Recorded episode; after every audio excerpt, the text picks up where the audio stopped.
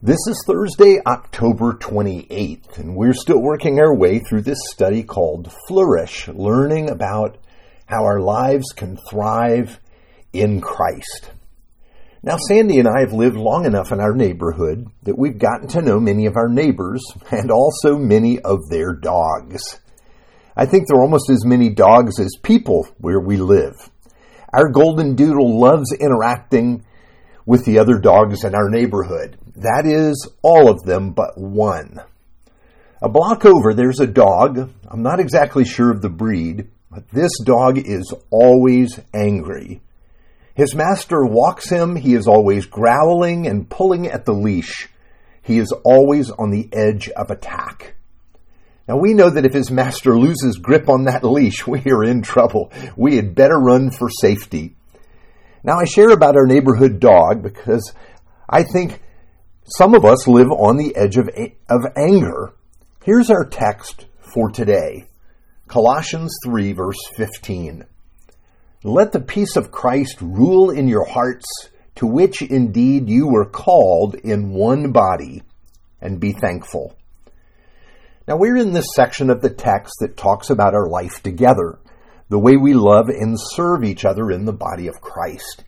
And here we have this statement about peace because of what happens in the community that is in strife. Now, at the time this letter was written by Paul, the world was divided into what seemed like an endless number of groups. Among the Jews, there were a number of divisive factions. The two largest were the Pharisees and the Sadducees, and even the Pharisees were divided into six groups. These folks seemed to always be arguing and fighting with each other. And all the Jews, well, they hated the Gentiles, and they also fought with them. The Romans were particularly hated at this time since they were occupying the land of Israel. And the anger toward those in different groups of people made, I think, the dog in my neighborhood seem pretty tame and harmless. But here comes the surprise. Now that people had come to faith in Christ, something remarkable had begun to happen. People from diverse ethnic and cultural backgrounds, different socioeconomic groups, began to come together into new communities of love and mutual support. This only worked with Christ at the center. The cross stripped away the things that people took pride in, bringing natural enemies into community as brothers and sisters. It was the peace of Jesus that was won at the cross that flowed into these new small communities, these churches that began springing up. Now, it would be wrong to say this was easy. There were always challenges, and often over the smallest thing, such as what the people ate at the church gatherings or where they were seated when they came together. The smallest thing had the potential to set someone off and divide the fellowship. Hence this command from Paul to the church in Colossae. The body of Christ cannot stand together without the peace that Jesus purchased at the cross flowing into the hearts and lives of his people. Here is Paul explaining what Jesus did. This is Ephesians 2 14 to 18.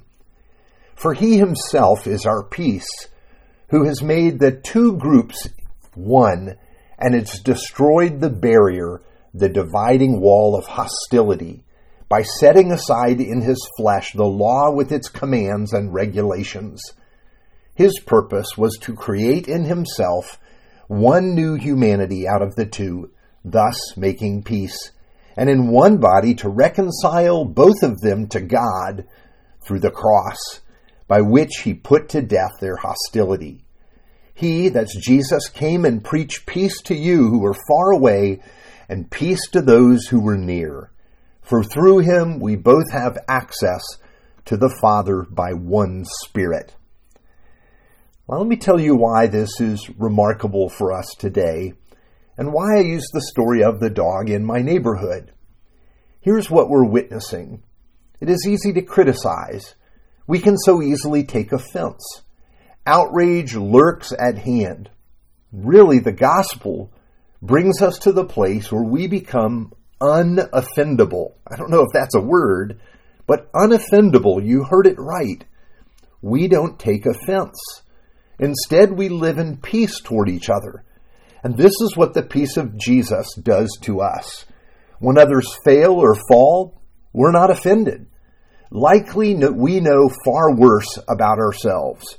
We know there are differences between us for sure, but we don't focus on that because Christ has welcomed us.